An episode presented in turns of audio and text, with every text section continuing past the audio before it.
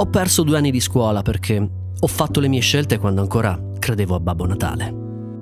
Ho frequentato l'università e l'ho mollata dopo appena un anno, perché quel numero sul diploma non poteva smentire che fossi ancora un rincoglionito. Ho lavorato per dei cani randaggi perché avevo selezionato le aziende tirando i dadi.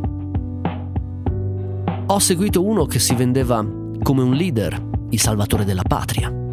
E quando è fuggito all'estero con i nostri soldi, ho realizzato che avevo avuto l'intuito di un cacciavite.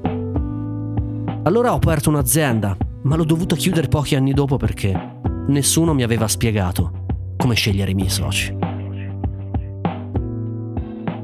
Mi chiamo Mirko Mazzon. Oggi sono imprenditore, direttore artistico e autore.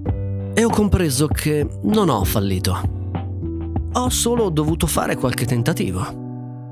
Però se qualcuno mi avesse raccontato quello che la scuola non ti spiega, magari oggi direi meno parolacce.